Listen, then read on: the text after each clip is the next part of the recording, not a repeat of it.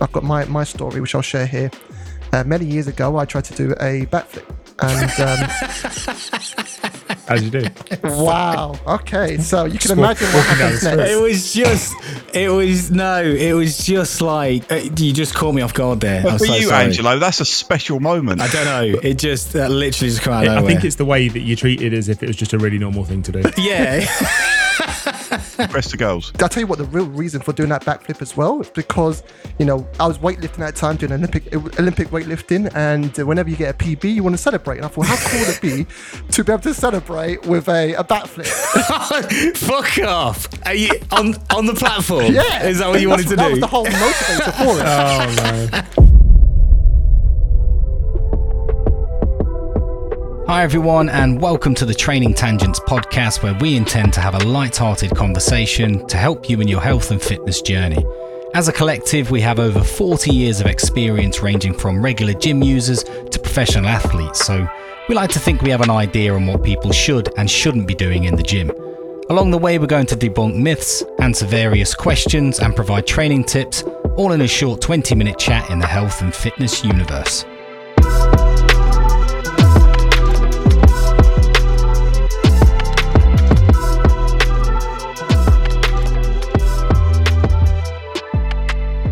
Everyone, and welcome to episode number five of the Training Tangents podcast. Um, I can see. I swear to God, I swear, I'm going to start doing this freaking intro without looking at the screen because you guys put me off. Right, let me. I'm, I'm looking away.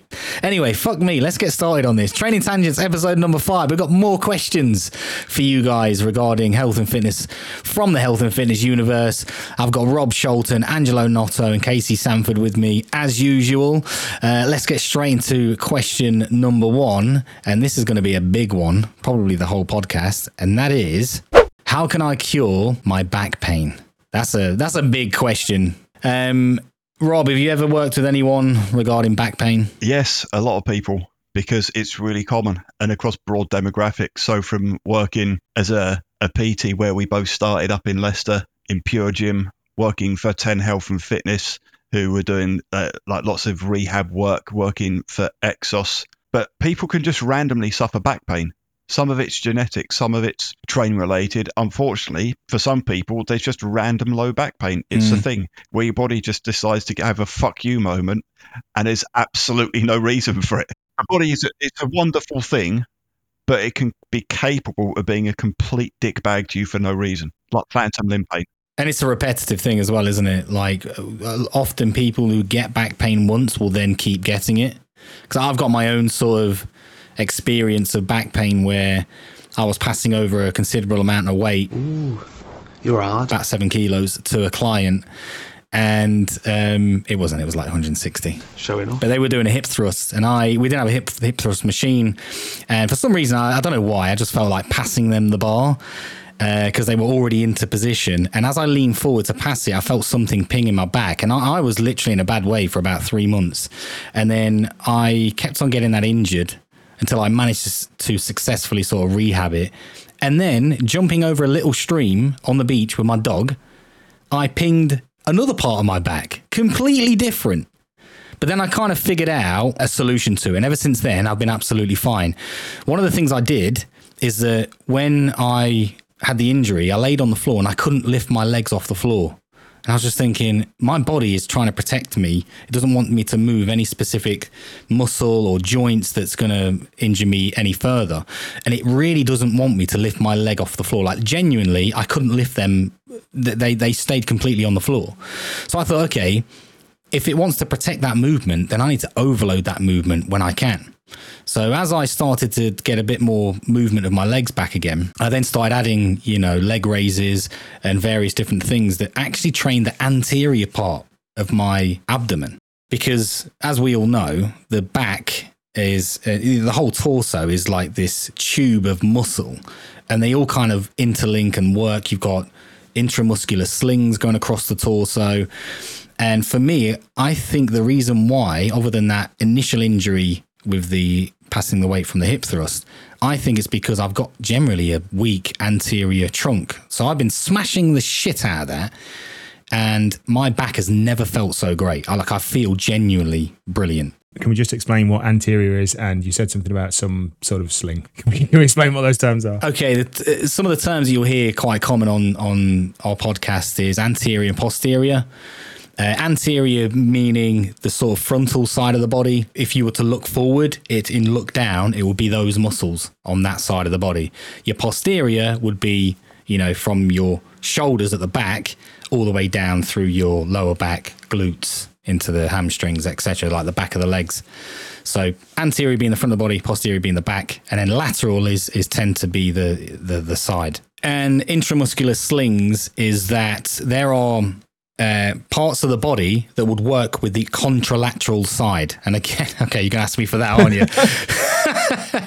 so if you imagine running, when you run, your opposite limb will stretch out with your opposite limb on the floor. So if my left leg is out, my right arm will come up. And what that's doing is that's that's counterbalancing a rotation to keep me uh, running with a more straight pattern. So if you watch people who are poor runners, they'll tend to rotate their torso too much. Whereas if you watch the really elite runners, their torso and their head is like still, it's completely still, and the limbs are moving around that. And that's because this con- this um, contralateral abdominal sling of muscle is helping to connect the outstretched upper limb and the the limb on the uh, the leg. We're going to go through the entire podcast as an A and P lecture. Yeah. It'll be brilliant. Everybody's going to be spot on with A and Gonna P. like Jesus Christ, I'm going to sleep. Listen to this when you when you want to go to sleep, everyone. low back pain can be non-specific. It can happen for for so many different reasons, and sometimes you can be, te- you know, just unlucky. But when people say they're unlucky, I think it's because they haven't truly identified the the root cause. They're already looking at the symptom. I have a symptom and it's back pain, but the root cause of that is just unknown. Strength tends to be um, a limiting factor. So if someone isn't strong at certain parts of the body relative to the task that they're doing, because that's the other factor you want to look at, then a symptom can be pain around the lower the lower back, all right, or around the hip joint. Um, if we are doing an action that we are not prepared for, the body will just give you a warning sign, and lower back pain is is one of those things. Um, if we are doing that kind of acutely, that shouldn't be too much of a problem. If we're doing that chronically, and the, I guess the magnitude of that stimulus is too great for the body, then potentially we're increasing our likelihood of, of some sort of potential injury or something sinister to happen. But the body does adapt. All right, it's a SAID principle, specific adaptation to impose demands, but you want to do that in a very logical and progressive manner. Uh, saying that, most people have had an episode of low back pain. I've certainly had it. I've got my my story, which I'll share here. Uh, many years ago, I tried to do a backflip, and um, As you do. wow, okay, so you can imagine what walking happens next. It was just, it was no, it was just like uh, you just caught me off guard there. But I'm for so you, sorry. Angelo, that's a special moment. I don't know. It just that literally just came out of I think it's the way that you treat it as if it was just a really normal thing to do. yeah. Press the girls. I'll tell you what the real reason for doing that backflip as well. is because you know I was weightlifting at the time doing Olympic Olympic weightlifting, and whenever you get a PB, you want to celebrate. And I thought, how cool would it be to be able to celebrate with a, a backflip? Fuck off! Are you on on the platform? Yeah, is that what you wanted to That do? was the whole motivator for it. oh no. So as you do with very little training, you just go off and and try. I pulled um, two of my friends. One one was another coach at the time uh, to kind of just be there for reassurance more than anything else. Um, we did some drill work on the ground and with a crash pad, and then we thought, all right, let's just let's just do it. I did one jump, and I actually did do the backflip. I just didn't quite stick the landing. I kind of overdid it, which then gave a false sense of confidence to everyone in that group because I did my second attempt. Something happened midair, and I basically landed on my neck. oh And shit! I was in a bad way for probably about eight to ten months. Holy Wow. fuck! I've never, you've never mentioned anything about it. I've known you for like a good number of years yeah, now. so this will come full circle in a moment. Uh, I was in a bad way. but you didn't go full circle. no, I was I was stuck in the atmosphere somewhere. That's the problem. That's why I went wrong. And this is why blokes need therapy because we deal with really problematic parts of our life with humour. anyway, what it meant though was that my body went into safety mode. It wanted to limit how much movement I could create to protect my my spine, right? Yeah. It was a, a big stress, a big uh, shock placed onto the body. Now, luckily, I had a scan the next day and uh, there was no fractures. There was nothing truly sinister, but I was just locked up, right? A, a phrase that you might have commonly heard. And my behaviors at the time were also not helping me with my recovery. So, for anyone who is dealing with lower back pain, one thing you want to do is identify your triggers. What what triggers your pain, uh, and how much stress are you exposing yourself to? Now, stress is non-specific. I was stressed from the anxiety of shit. I I potentially paralyzed myself, or or I've done something wrong, right? And I'm not quite. I, I didn't know as well. I didn't have the, this knowledge to to feel equipped to battle it. Um, and I was in pain. Now, when you're in pain, your vision becomes becomes tunnel vision. That's your world is pain. Uh, so I wasn't moving much. I was just doing uh, bare minimum. I was coaching in the AM and coaching the PM, and during the day I wasn't really moving much. If anything, I was laying down a lot just to find a more comfortable position, so offloading. But I was doing too much of that. There wasn't enough movement specific to address my issue, which initially was walking, right? I should have walked more, but I found it so uncomfortable and I didn't push through that I just avoided walking altogether. I did the absolute minimum. Mm. Now, this is where it becomes full circle because you guys know I play a certain mobile game, right? And the reason for playing that game, and that game's Pokemon Go, was because I knew I needed to get off my ass and start moving, but be somewhat distracted from the limitations I had. When I did that, it was uncomfortable at first, but it was I could I could push through. But when I did that, it then allowed me to start unlocking the the door to some other types of training that actually was more beneficial to me. But this is at a time that you knew us and mobile phones with cameras were a thing, and we don't have a video of this. so this is the summer of 2016 when Pokemon Go had just launched as well. So all the 90s kids were like just out there. It was just nostalgic heaven. Yeah. But that was the real kick I needed to to just get off my ass and start moving. Uh, Once I started to get some short term relief from that, I then started swimming. I then started doing like very basic uh, corrective base, I guess, exercises in the gym. It just it was the the first domino to fall that then allowed me to do the stuff that actually did have a more compounding effect. But initially, I couldn't I couldn't even walk properly. Rob. I've gone through a significant, well, it's a hip injury, but it at the same time ruined or pulled a lot of muscles in my back. Obviously, because your hip and your back are right next to each other. My hip suffered, then my back suffered. Mine was also doing something stupid. For most people, where you don't have that acute stimulus, a lot of injuries or musculoskeletal injuries are simply your body can't control the forces that are being acted on it. Sometimes that is through trying to pass seven kilos to somebody. Sometimes it's just postural demands and you're not strong enough. So the tissue tolerance, so at least saying like you're doing all your ab work, if you think your anterior trunk isn't strong enough, make it stronger. So for me, making sure that my back issues are limited, because that happened when I was a teenager, is making sure my trunk musculature is capable of controlling a huge amount of force. Because for me, when I sit down for long periods, when I was inactive through lockdown in 2020, my body suffered a lot because I'm not moving. And like you were saying, one of the main things around back injury, especially because they just seem more debilitating than any other sort, is get people to start moving to encourage movement initially if it's that bad where I've been in stages where it's taken me 10 minutes to put my socks on. Like my body don't want to move. Like you're saying you literally couldn't lift your legs off the floor, Lee. If it's that bad, you've got to do whatever it takes to get you to move again. Because if you've been scanned and the doctor said, well, there's no mechanical reason for this to be an injury, your body is essentially being a bit delicate and protecting you unnecessarily. So you need to tell it, let it know to build a confidence that it can do its basic function. Yeah. Once it's got the confidence for that, then you can add layers to it. But basically, you need to make sure that you are strong enough to control the things that life throws at you. Sometimes stress creates back pain. However, also importantly, in some cases, it could actually be a sign of cancer. So if you do have a non-specific back pain, you've been seen treatment. Because I worked with a physio who referred one of his clients that he was treating for back pain to a specialist consultant at a hospital, who then found out that they had uh, cancer.